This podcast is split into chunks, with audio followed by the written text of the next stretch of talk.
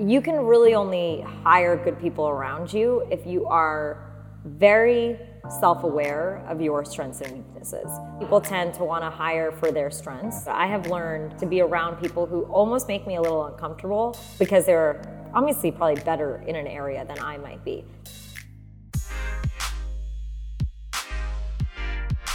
Welcome, everybody, to In Conversation with Shopify Plus. I'm your host, Jason Buckland, and we welcome you back to our show where we speak with the very best and brightest in business. Our guest today is the person behind the very first unicorn of the decade.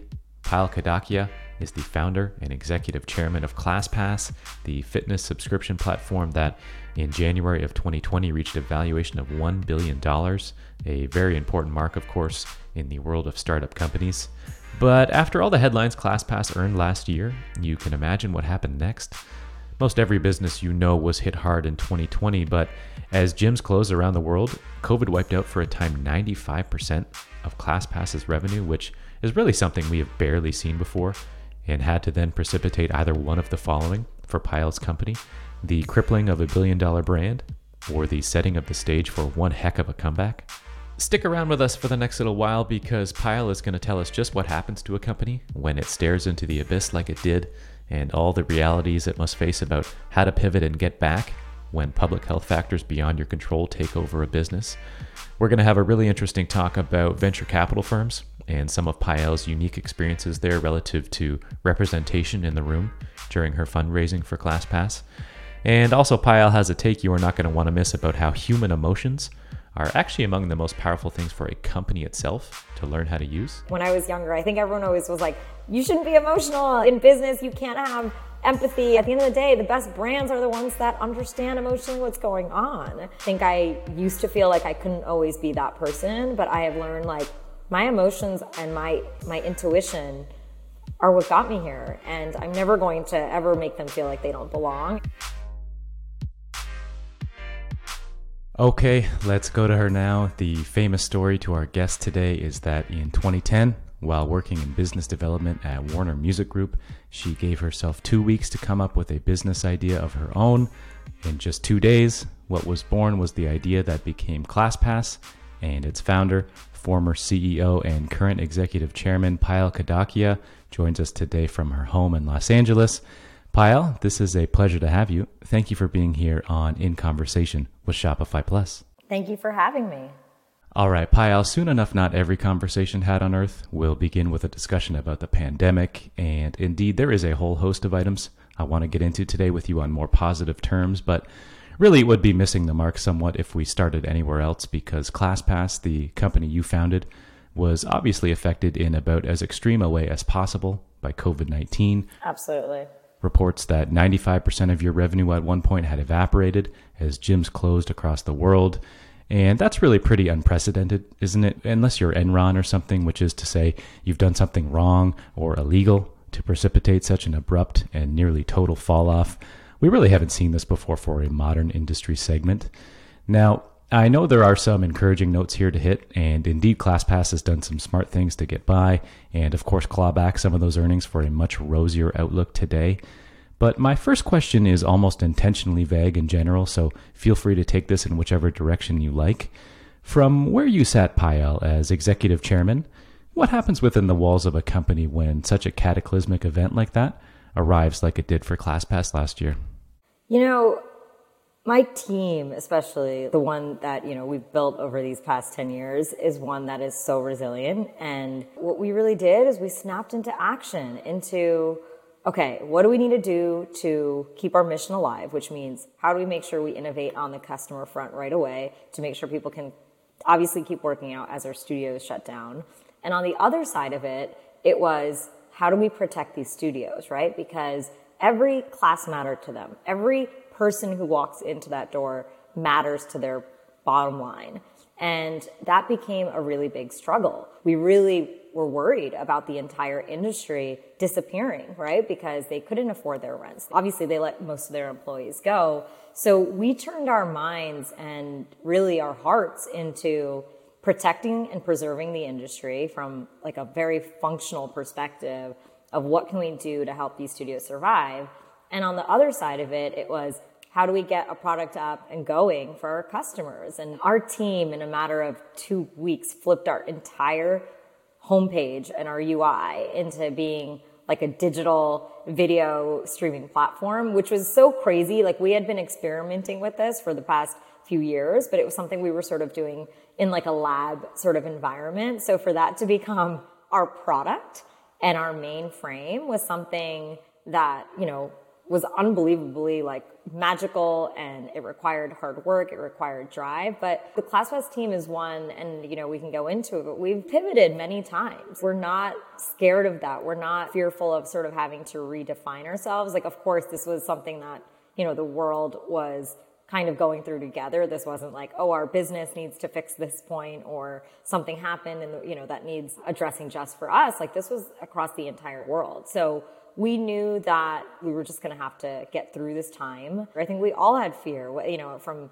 an emotional point, not just about like the company, but about our own lives, you know? And so I think this also became a moment for us all as human beings to talk about that. And I think we just, even though we couldn't see each other in person, had to find a way to emotionally connect. But I will say this, like, team just never lost sight of the vision. And that to me is the most important thing. And we'd been here before. We've had to rewrite the rules before, and we went and did that, you know, during this time, no matter how hard it was and how scary it was. And I think it did feel a little bit better that we weren't doing it sort of alone. Like we knew that the whole world would have to kind of handle this one in a way that, you know, was going to help so many businesses survive and help customers keep moving through this time. Well, I imagine the answer to this question will tie into some of the things ClassPass did to shift parts of its business model over the past year or so. But I first wanted to ask how leadership of a company like yours begins to think about its own mortality at a time like that. How did you view ClassPass's long term security then as it related to its business model? Or how do you go about trying to circumstance proof a company to ensure its own survival? Yeah, I mean, I think it's a good question. I think you obviously during this time, it was a great time to have a short term perspective on how are we going to survive this pandemic. There was obviously going to be long term behavioral changes to the entire industry. But you know, you can't predict those things, right? Obviously at the start of it, right? Like when we all started getting on Zoom and working out digitally, like those things felt like, okay, we're going to do this for a few weeks. And then it became the norm, right? And I don't think you can predict all of it. All you can do is keep learning and keep making sure that you're providing a good experience to help that. I think for most of us, we have a very hopeful outlook on the fact that people will return and want to go back to in-person classes. And I think that is a very big part of it. It wasn't, okay, let's shift our whole model and throw away everything. It was, let's stay connected to the mission. How do we keep doing this and providing the same experience and obviously preserving our studios through this time, this hard time. And on the other end of it, how do we make sure that on the flip side of when, you know, this is over, we have a product that's actually even better than when we went into this, right? I think that's really what we focused on is how do we prioritize like stuff that we never could get to. When you're a fast group, you know, growth startup, you can't fix certain things. You don't have time to focus on it, right? Everything is high priority and you just can't get to the little stuff sometimes. And this helped us sort of take a pause, take a breath and say, you know, how can we do things from better search, you know, and we were able to start adding new categories to ClassPass mainframe. So we expanded outside of fitness into beauty and wellness. And that's something we started sort of trickling and doing in the years before the pandemic, but we really didn't have time to focus on how the product would really support those types of experiences. And to answer your question, it's really about, you know, being able to make the decisions you need to survive the short term, but not lose sight of that long term vision because yeah, we 100% believe like the world is connected still in person. Like there is, of course, like a shift in fitness to people working out at home. And, and that's great. Like this is about people moving and finding ways to feel comfortable doing new things. And if that means in your own home, then that's great because that's sometimes the easiest way to get it done. But there is something also that's unique that happens when you meet in person with people. And we believe like there is going to be a hybrid world on the other end of this. And of course, that's still being written today. Okay, Payal, I wanted to go back if we could and spend some time on the earlier days of your founding story and what lessons we might be able to learn there, please. For those who don't know your resume, you studied at MIT, you were an analyst at Bain Company, and these are really the points on a CV that set you up for a life in corporate America that most people dream of. And yet, while you were working, as we mentioned at the top of the show, at Warner Music Group, you decide something about this path forward is no longer right for you. Now, I imagine we have some people listening in our audience that may have been or are now in similar situations as you were good jobs, stable careers, really a long list of reasons not to give it all up and try something out of the ordinary. Based on your own experience, Payal, what advice might you give for how to go about navigating what I imagine is a very uneasy move to leave it all and try to build something of your own? So, in all honesty, it was a six year decision really that that was in all of that. So when I took that job at Bain, of course, like coming out of a good school, that was, you know, one you go into consulting. It felt like the right check mark for me to do. I don't even really think I put like that much thought into it aside from like how do I land the job, which is like what we were all used to doing.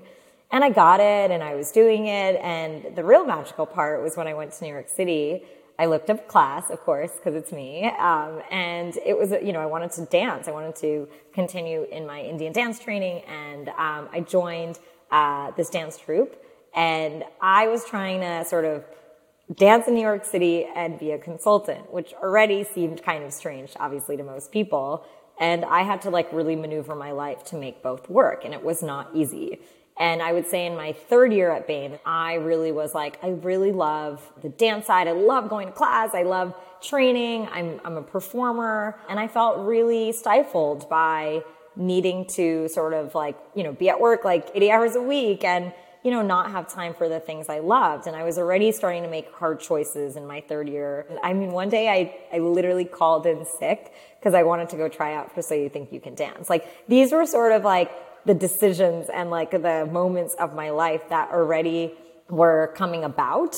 And so I took this like half step and I, I, took a job in corporate America at Warner Music Group. And it was a great job. I learned about an entire industry um, shifting. But the one thing I got from that was a more predictable schedule, which meant like I knew what time I had to be at work. I knew what time I would get off of work, which meant I could go to class. I could do other things. And that's actually when I decided to start my first company, which is my dance company. And that is so important for me because it taught me how to be a leader. It taught me how to be an entrepreneur. It taught me how to create something from nothing, even though it was this, you know, side thing I was doing and I was coordinating girls sort of like at after hour rehearsals after, you know, work and we would perform on the weekends. But I was doing that all by myself and using my own money. I was like learning how to put people together and all these things were little signs for me of I was capable enough of doing something in my life that is very much on my own path. I didn't need to follow the regular mold. And so the success of my dance company, honestly, is what gave me the confidence when I got to this point. When I ended up back at my desk, I looked up a class at Warner, you know, I was training in ballet at the time, and I looked up a class and I couldn't find it. And I think for me in that moment, I saw something really big. Like it wasn't about a product idea. It wasn't about this like what ClassPass is even today. It was a problem. It was this, oh my God, I can't get to class. There are thousands, if not millions of classes going on in this exact moment. How can I not easily find one, right? Like it was just an obvious decision and an obvious problem that existed. And I realized I was so motivated, but most people in the world had given up all the things that they loved when they were children. And here I was, like this Bain consultant, this girl at Warner Music Group, who was sitting here like performing on the weekends and still living out her her childhood passion, you know. And I obviously at some point I realized like this is what made me who I was, and I realized other people needed to have it in their life as well. So for me, it was this idea of my confidence combined with a sense of this big problem in the world that I felt so uniquely apt to solve with my background from you know MIT and Bain combined with my passion for um, you know dance and classes that sort of came together at this perfect moment right and look it doesn't always happen that way but I do believe like when you care enough about something the universe helps you. And I think you know I didn't quit right away. It was it wasn't like oh okay I had this idea. It took me still 6 months after that. I did a ton of market research. I was like I was analyzing other online to offline businesses like ZocDoc and Seamless Web and OpenTable to learn how they work, to see how I could do this in the class industry. Um, I was like doing customer surveys with my friends. So I was building my case, right? And I still didn't quit my job. And I actually think like for me, it was the moment I quit my job that was really that moment. And that took me six, seven months after I really had the epiphany of this idea to get to. Um, and the only other thing I would say on all of that is the third component of all this is getting support from people I loved and cared about, which was my parents, you know, and I think for any immigrant a child of immigrant like I am, you know, I think they sacrifice so much to come here. I've always felt a deep responsibility to do well and make sure that, you know, I, I did everything that their sacrifices sort of would live up for, you know, and I, I wanted to make sure I did that well. And so I really remember thinking about how do I get their trust in this and you know, one thing I learned over these six years is like they were a part of everything I did. Like they saw my dance company succeed. They saw me obviously get into a good school and, you know, do everything. And I think it came to the point where my mom was like, you know, you seem to be able to do everything you put your mind to. And so I have confidence in you if you have something else in the world that you want to do um, to go for it because you've always figured it out. And, you know, the other part is that my dad and I, we sat down, we built a budget. We made sure that I was financially responsible in making this leap. Like, I think that's a really big component is to not just like jump off a cliff without sort of having the whole plan. And I looked at my finances and I had saved up enough money to sort of have three years of this period where I could really discover what I wanted to do and explore this company and this idea. And um, that was really what I needed. At Bain, you had this cool nickname that I read about, the Queen of Cold Calling, which I don't have a question about. I just thought it warranted mentioning here. But also, while at Bain, I believe this is the place where you encounter two very important people in retail and the direct consumer space, and they are Hayley Barna, who co founded Birchbox, the famous makeup and beauty subscription service, and also Jeff Raider, who is part of a really niche subset of super entrepreneurs in this space in that he was a co founder of not one but two powerhouse D2C names in Harry's and Warby Parker. What did you learn from Hayley and Jeff as it related to how to build a consumer brand that would really catch on and hit it big? I mean, you know, Birchbox uh, was a company, obviously, when I was in those early days of ClassPass that we, we really, we were studying because we were building a female centric brand, right? And they were one of the only ones out there. We got the product wrong in the beginning. Like the product didn't work. It took us two, three years, but the third try, like it started really working. And I went to dinner with Hayley and you know, it's really hard as an entrepreneur to know if something is really working. And she looked at my growth curve and she was like, wait, let me see that again. And she gave me like some of her stats at her company at that, like, and it helped me build so much confidence in knowing that like I had hit something big and that this was the right way to go because there's no blueprints in this world. Like there's no way to know if like your growth is something exceptional or if it's just like normal. Um, but you know, I mean, I think, you know, having the network of people like Hayley, Jeff, and there's actually like so many more entrepreneurs that came out of our class. And we're, we're taught this big picture thinking obviously at bain and the, how to think through obviously enormous decisions. But i think what's really unique and we all kind of did it and i love hearing about like hayley with katia you know hbs like making the boxes and sending it out. And i love that because it's so real and it's so hands on um, and that's like the heartbeat of entrepreneurs is we know how to kind of do both like the big picture and also get our hands dirty um, and so I think that was really important. And then Jeff, I mean, Jeff has been uh, a part of my journey from the beginning. He was on the first case I was on at, at, at Bain. So literally like my first week of being at Bain, we were on a healthcare company and we had to like go out to Long Island and he was on my first case with me. So I've known Jeff from the beginning. He's sort of, you know, been this amazing mentor and guide for me. And I remember even when I was raising my capital in the beginning, raising some of my, I think it was my Series A. I mean, Jeff helped me a ton. And it's the only way to kind of know what to do is once again, like call people up and be like, what should I do? You know, what term sheet should I take or who should I speak with? And our network really helped in, um, you know, securing capital and especially once again for like female founders. I think networking is so important. So, some things about founding a company that you have been vocal about include living on a budget, which we touched on today. I think you've said that you set aside three years of savings to live on when you left your job, and also about narrowing an idea until it becomes a viable business. And this is something we talked about as well. Indeed, ClassPass itself had a few iterations before it became the company and product offering it is today. What, in your mind, were the most important things you learned about how to polish and mold and really home in on a specific idea so that it will be the best fit when it reaches the market?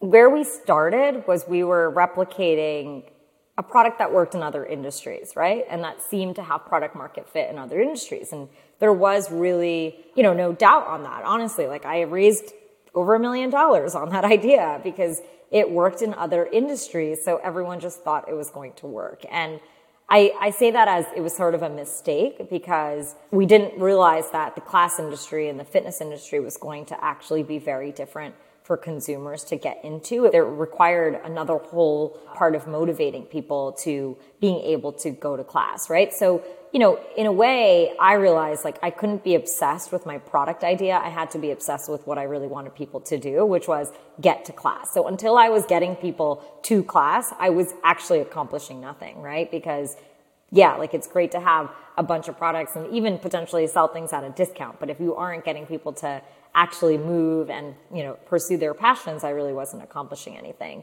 And so um, that was sort of my guiding light you know and it took me a little bit to get there to be honest. Like i think in the beginning um, it's really easy to focus on what other people think is success. Like i raised capital and we were getting press and all these other aspects of it. And they almost kept me away from like really realizing that there was a problem and that my product wasn't working. It was a hard moment when we launched and no one used it because we just expected it to work. I always remember this this summer where we were like tweaking the buttons on the site and thinking that it was like something wrong with the UI. And I think I finally realized like, no, we had just gone like a, the wrong way and we didn't do enough research. And um, I think what I realized after then was like how to really build an MVP. Um, I don't know, you know, for folks who don't know what that is, it's a minimal viable product, which means like, how do you actually prove if your product is working? And I realized like I could build like a, a website sort of where on the front end it did what I needed for the customer to make decisions on classes, but I didn't need to build all like the integrations and all like the tech for it until I knew the product was working. And so by the time we were on like the second and third product, like we were processing all these reservations manually. Like literally someone would book like Barry's boot camp and I would get an email and I would go and like onto the portal and like log on with some like fake email that we created and make the reservation. And this sort of like reminds me of even what we were just talking about with Hayley and like making the, you know, her birch boxes like in her room and mailing them out. Like this is when I was like, it actually was like the best time in the company. It was the hardest and probably like, I mean, we didn't sleep. We were working around the clock to make this happen. But that was when I felt the most actually connected to the mission because people were actually going to class. And we learned so much in that, in that time it was just really important for us to keep iterating and keep pivoting until we got it right and not sort of get stuck in being able to say like oh we built it and we raised money and great we have a site that's up. Like let's get comfortable and stay here. And I, once again i think that's still at the core of, of the company even 10 years later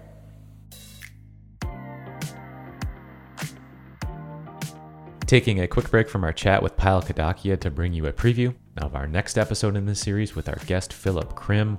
Philip is the co founder and CEO of Casper, which, when you start to talk about the direct consumer brands that started it all, at or near the beginning certainly falls Casper, the mattress brand by which all others have been measured. Philip joins us to talk going public and what happens to a company when you are a darling private D2C brand that IPOs and suddenly has its financials open for all to either admire or brutally pick apart. He'll talk very specifically about all the ways Casper got itself off the ground, from early PR strategies to fulfillment issues to, yes, advertising on podcasts. And Philip gets philosophical with us about kind of the holy grail for a startup, which is for its name to become ubiquitous in its association with the consumer segment that it enters. If I said, okay, you, you want to go exercise and run faster. You would think about brands like Nike and Under Armour or Lululemon. If I said you should start to eat better, you might start to shop at Whole Foods and buy organic or maybe try Beyond Meat. But if I say go get a better night of sleep, there's really no brand that comes to mind for most consumers. We want that to be Casper. That was Philip Krim, who is next up in our series. Before we get back to Payal Kadakia, the show is brought to you by Shopify Plus, the enterprise platform that powers the very best brands in the market from Allbirds and Gymshark to Staples and Heinz. and you can find out more today at shopify.com slash plus. Now, without further ado, let's get back to Payal Kadakia. At some point after launching, ClassPass really is working well, and you achieve what you've termed hockey stick growth. Your earnings go from a slight upward trajectory almost through the roof in a short period of time, and you start to make note of things like, oh, look at all these meetings I can get now, and look at all these investors who once had no belief in me and now want me to take their money. Once ClassPass began to take off, what were the most important things you did to make sure this business would last and be built the right way? When we really started being that rocket ship, I think I really started thinking about my team and people and obviously my investors in a complete different way.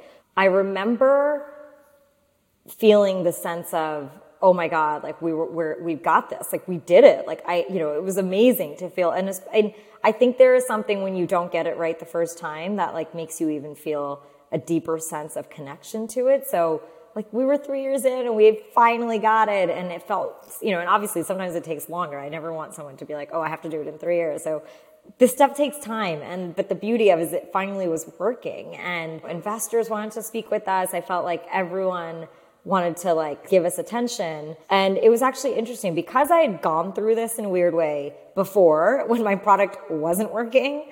Um, now that it was like it was an interesting time for me because I remember being like, no, no, no, no, like I'm never gonna let the learnings of these past three years sort of go to waste in terms of like focusing once again on this like the heartbeat, the reservations. That's the most important, even though it's so easy to get caught up in like the glitz and glamour of like raising more capital, being being on like in magazines and all that stuff. And I remember in my, you know, when I was like going out to meet a lot of VCs in my head, I was like, I was here a year ago and how come no one gave me a time of day? And of course, like I will say this, like this is when obviously like there needs to be a difference in the people around the table because I look back and I probably didn't see it then, but I'm like, yeah, like I was, I look different. I'm an Indian woman, you know, like I, I know all the time. And I mean, I, I advise companies today and I see, I see guys raise money on products that are nowhere close to the type of growth and even vision of ClassPass. And it's so easy, you know? And so there is obviously like an education and uh, a bit of a shift that needs to happen. I think something inside of me knew that, and it focused, it, it forced me to say, how do I get somebody who I truly know believes in me, believes in this vision, and is going to always protect it? I got lucky. Fritz Lanman, who is the current CEO of ClassPass, he's obviously an investor. He was at Microsoft. I mean, I had actually met him during my seed round, and he was just this person that like our brains connected immediately when we started talking about the idea. And I got lucky that, you know, he was somebody who had access to capital and he could tell that I was struggling with making this decision and he sensed my fear, right? And that's what I don't think everyone always realizes that there's a fear in being able to say, what if I choose the wrong person here? Like as exciting as fundraising it is, it was also like I was scared because I was like, I'm about to make a huge decision and I don't know any of these people. It's not that they're, I don't know them, so it's not that I know if they're good or bad or if I wouldn't work with them in the future. And luckily enough, I did end up working with, with many of them in the future. I just had no history to be able to say this was going to work. But I did, you know, Fritz had been my like left hand at that point for six months. Like he was the one person I trusted on my board. He had been helping to push, push things forward for me. And so um, he was like, I think I can do this and get you your Series A and your round. And I was like, great, I'm going to go with you. And I had to say no to a bunch of term sheets that, um, you know, and it was hard, but like I literally was like, I'm not going to choose brand names over what I feel like is the right thing for me and the company. And I've never regretted that decision. Following up on something you said in there, Payal, is do you have a sense of what you would like to see changed about the venture capital raising process so that people of different representations have a fair shot at the table? Absolutely. I mean, I think it's obviously about the people around the table, right? But I think it goes a step further. Even every partnership has a seniority to it, right? And we all know like it's the people who start who really end up having the voice. Like everyone reports to somebody, right? Like you really think about it, like even the VCs, they have their LPs, right? And the LPs have their people. It's like a circular chain of people. And I think it's about realizing, hey, you know, when I'm listening to a woman pitch a business about boutique fitness, let me get people who understand boutique fitness in the room and making sure. And, you know, a lot of my VCs would obviously be like, oh, like my wife does Pilates and yoga and all of that. And that's great. Like I, I appreciate that. But I'm like, those people need to be in the room and handing these checks out as well because it is so important that they see that there are other problems in the world that is not just faced by the 50% of the population. It is faced by a much, and outside of even the 50%, a diverse group, right, of people and different issues in the world. And we haven't solved everything in the world yet. There are so many more ideas and customer, especially opportunities that exist for whether it's smaller niche markets and cultural groups and obviously women that is out there. And it's going to be built by the people who are from those industries, right? Because that's where the solvers are going to feel the most passionate from. And so I think it's really about having the faith, trying to really get the knowledge. And I think it's not about it being a check mark, right? I think this is like one big thing I've been really feeling, and I, especially like at the board level of so many companies, it should not be a check mark of how many, what percentage of like diversity you have and, and women. And I, that is important, but you should get to it. And that percentage shouldn't be about some benchmark in the world. It should be based on your company and what it needs and the decisions because of the problem you're solving and the industry you are facing. And I think people aren't necessarily seeing it that way. It's like, it feels like a lot of like check marks right now. And I, I really want people to truly understand why. As ClassPass is on its way up, you begin to attract comparisons to two major, major names, Uber and Airbnb. And you begin to draw comparisons to them in two ways. The first is that you are an ingenious tech solution to a common problem, in your case, easily finding fitness classes. But the flip side of that is from your critics, and you begin to face sentiments that we commonly hear about companies like this some allegations that ClassPass is unfair to its studio partners, and indeed those are things you've been forced to come out and publicly defend in the past. In your mind, Payal, where did the comparisons begin and end between ClassPass and other tech companies like Uber and Airbnb? That's a great, great, great question. Um, I mean, every one of these businesses is so unique, right? I mean, from a business level, Airbnb and Uber are not subscription businesses. And I think that is a big thing. Like subscription businesses have a whole other complication to them. So think of already how complicated Uber and Airbnb are with like having a double-sided marketplace and then add a subscription on top of it. It adds like an entire complexity to it that we've had to maneuver because it's important, right? We need to make sure we're helping people stay connected to these studios while also managing, by the way, a fragmented partner base, right? So it's a very fragmented industry when it comes to all of our small businesses that we work with. And we obviously, every single one of them is so important. So we have to make sure we're sending the right amount of people to every single class. And that is like an entire part of our business that we're always trying to figure out how do we maximize revenue for every single business owner. But, you know, I think what's really interesting is all three of the companies have done things that I think if you thought 10 years ago, like, would I ever do that? You wouldn't have. And I think those are the most iconic companies of our times are ones that when you're like, I would have never gotten into the car with somebody else. Like, oh my God, I would have never slept in someone else's bed, right? And even with ClassPass, like someone being like, I know people would have wanted to aspire to be like, yeah, I would do a yoga class or whatever, but like, I love when people are like, I can't believe I went to a pole dancing class last week, or I tried ballet for the first time, or oh my God, I went to like, to boxing. Like I would have never thought I would have loved that. And it transformed their lives. Like to me, and I think there are many more ideas like that. It's, it's those ideas that change the world and change human behavior. And I think, you know, all of those companies have been able to do that. But, and a lot of it came from our own, like I said, personal pain points. Speaking of other big names that ClassPass has been linked with, I wanted to ask your opinion on a couple of players in the fitness space that have entered, at least on the surface, the industry that you traffic in. And those are Peloton and Mirror. These are, of course, for those who don't know, kind of the premium in home workout products and equipment brands today. Now, the person who succeeded you as CEO of ClassPass, Fritz Lanman, has been on record about this, and I wonder if you agree. Customers of Peloton and Mirror aren't really the same necessarily as ClassPass customers, in that to be one of those customers at minimum, you need the space in your home and the money to buy expensive equipment.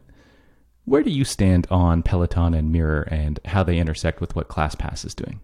I agree with what Fritz is saying, and I think that the unique part about what ClassPass has always done, and I think uh, some of this once again comes from founder market fit a little in the beginning. Like I was scared to death to go to these classes and 99% of the world is scared to go to a class they've never tried. Like I think this is like the important part of it is, and, and to me, like class was like while we are about fitness, like the idea actually had other types of classes in there from the beginning. So we had things like pottery and painting and music classes. And the reason I bring that up is because it's important to think about being able to take class as a learning experience, right? As well as obviously a fitness experience. Because fitness for a lot of people is about, let me like, you know, get my run in. I want to lose calories. It becomes like a very like obligatory part of your life.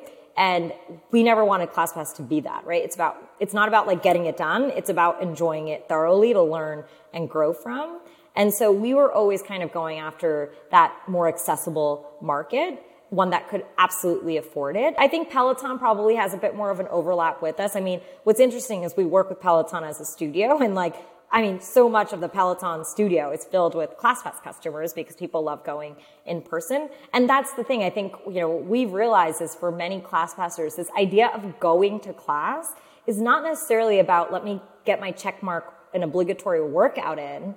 It's literally such a thrill. Like it is like, this is what I'm doing with my day and my night, and I cannot wait for class. It's more of an experience you are going to, and obviously working out at home versus going to something is different because at home is not about an experience, right? It's really about like, I want to get it done. And by the way, like it is good to have both. And I think we're going to, as the world comes out of the pandemic, see a lot of, of both. But like, I know people who will do their Peloton and still go to class that day because they are completely different experiences. And sort of like I said, one might be about like, I got my calories and I got it done. And the other ones might be like, I want to go and learn ballet today. You know, it's like a total different experience for the customer. We mentioned Fritz Lanman and his succession of you as CEO, which is a post you held until 2017. What has changed in your life professionally, Payal, as you left the chief executive role to the company that you founded? I have a lot less meetings, thank God. um, I think, you know, it's really interesting how when you start a company, you're really like able to just kind of focus on solving the problem and you're like in it. And like, look, your team grows. Like, you know, we, we have, I mean, at this point, like, yeah, we have hundreds of employees and, you know, you get to a point where your day is really, it's all about management and making sure like that obviously the machine keeps running. And, you know, for someone like me who I think have, has always been a little creative, like I actually like remember feeling like I was back at that, my like situation at Bain where I'm like, wait, like I don't want to be have feeling like I have a job and I need to like do all this to like, cause I have to. Like I really, I'm, I'm such a creative thinker. I wanted to make sure I never put that, uh, like that, that sense of um, a box on me of like this is what your day needs to look like. And i think when there was more attention being put on class classpass it changed fundamentally who i had to like really be for the company right? Externally internally and I think a lot of that ended up feeling really defined in a box for me. So I would say like on the other side of that, I've been able to just go back to like once again connecting back to the vision, the mission, pushing the fact that we have to get into other experiences. So at the end of the day, I think it's more of like I'm less in the day to day and I get to spend my time really on the big picture, thoughtful things that I know the, the company needs to do, like moving into other categories, right? Or expanding into um, different product opportunities that we need to. And, and to me, that is how my brain is always going to work best. In the world of retail startups and new tech companies, there is this designation called unicorn status, and that is any privately held company that reaches a valuation of $1 billion. Now, this is an interesting business subculture, right? In the sense that most consumers don't really know or pay attention to this stuff, and likely not many of your customers do either. But of course, who was named the very first unicorn company of the 2020s was ClassPass, which reached a 10 figure valuation in January of last year. What did you find changed about ClassPass when you became a unicorn? Whether it was how people in the industry responded to you, new doors you found open, additional pressures maybe that came with it? What, if anything, actually becomes different once you reach that kind of stratosphere as a business? It's a good question. Uh, you know, to me, I never started a company for evaluation. And I think like it's a really important point to make. And as much as I am so proud of it, I think the number one reason I am proud of that is kind of back to the earlier conversation we were having about having, especially investors, right? And other people in the world believe that a woman, especially a woman of color, could build such a great and big business, right? Is to know that you should bet on things that you might not understand because they can turn into unbelievable successful outcomes. And to me, that was what was most important to me from that perspective. I think internally for the company, nothing really changed. I mean, it was a great moment to celebrate, obviously. And, you know, it was obviously all right before the pandemic. And it was a great time. And it, we were so happy that we reached it. But like, let's be honest, it's a day. It's like, it's a moment and we still have to do our jobs. Like getting people to class means more to me than any of that. You know, I think when it comes to really to it. But like I said, I think it's about other people seeing it because you you know there's there's that saying that you can't be what you can't see and so for any you know woman out there for especially any indian girl out there like i really feel i, I feel the pressure sometimes and but i also feel you know the the motivation to make sure that they know that they can do it too you know and they can put their minds to it and yes you have to fight a little bit harder but you can do it. And, you know, there are big outcomes that, and I want you to think big, right? In that way of um, what you can accomplish with your, you know, your startup or your life. I wanted to ask if I could, Payal, an item about your own growth as a business person and as a leader. Dance is something that many people know is a major, major part and influence in your life. And I think also may have been a place where you learned to be a leader. And it was through dance, perhaps, that these ideals took hold for you. How would you characterize the way your leadership efforts in business have matured and advanced over your career? I have learned who I like to work with. I think this is a really important part. So you can really only hire good people around you if you are very self aware of your strengths and weaknesses, right? And I think a lot of people tend to want to hire for their strengths a lot because it's just easier, right? For to find people who kind of think the way you do, um, and are good at sort of similar things. But I have learned in a way to almost be surrounded, whether that's been in dance or in, you know, class ClassPass, to be around people who almost make me a little uncomfortable because they're obviously probably better in an area than I might be. That all being said, there are values that I feel like I have learned, you know, when it comes down to certain types of work styles that I have, like those things need to be similar because I'm like, I'm like a super efficient person. I like positive people. I like people who like never feel like they're the smartest person in the room. And so like those are things that I think I've learned to be like, I have to be around people like that and to hire in a good way. So I think hiring has definitely become a better thing, you know, and something I've learned and constantly learn as a leader. I think I've also really figured out how to stay connected to like my mission and be that person who helps people always connect back to that true north. You know, it's so easy, even in our boardrooms, right? Like, it's so easy to just get start like looking at the numbers and get lost in like the finances.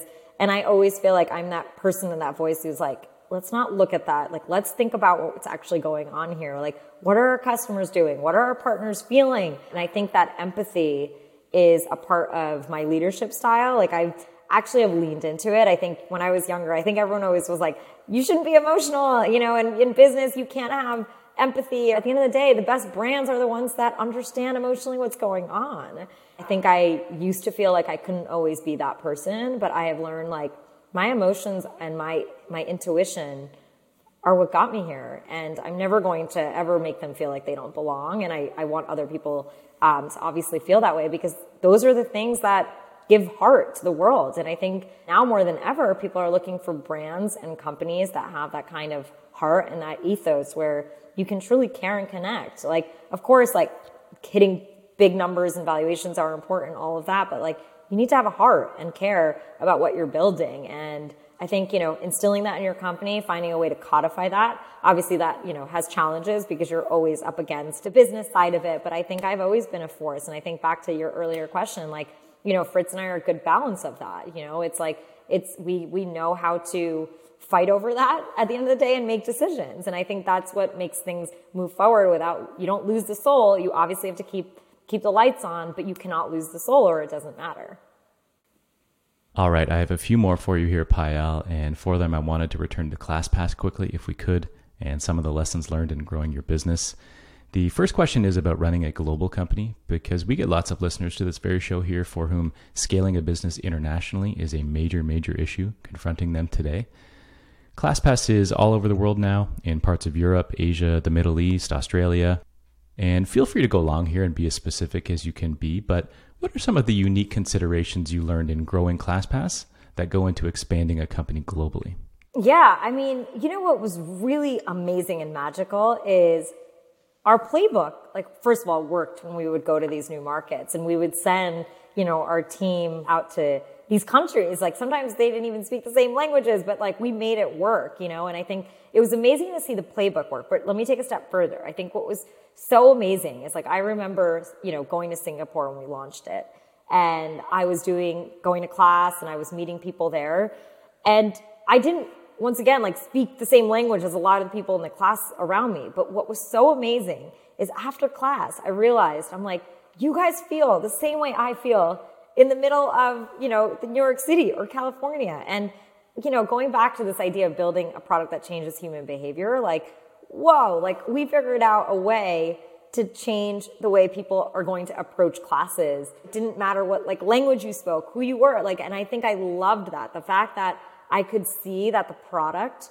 could really work anywhere. And like I said, for any country, any person out there was like such a nice moment for me as a founder to see that connection. One of the things that was really interesting is we did have to change the supply based on the markets we were in, right? And I think like this was this became like a fun experiment when we were in Amsterdam. Like everyone there loves to bike, so like we were adding like biking experiences, and then in like another place we needed to add like a lot of rock climbing because that was like a huge thing. And in Australia, like it was a lot of outdoor workouts and in Asia, like they actually wanted to add wellness. Like it was like wellness and fitness just like went together, which ended up inspiring a whole other category for the whole company. We needed to figure out how that lifestyle would fit for the people and the places we were launching in it. And a lot of that meant what inventory belongs on there. So that was always a really fun hunt for you know, the people who are launching the cities to understand. We couldn't just plug and chug what, worked in New York in any place. And, you know, we, we saw the differences even in the States. Like you know, we would see differences in LA versus Boston versus New York. And so, of course, like across the world, there were going to be differences in the way people, you know, want to work out and sort of experience the idea of wellness. Last one, Payal, you've made some news recently that you are writing a book and it's going to be releasing soon.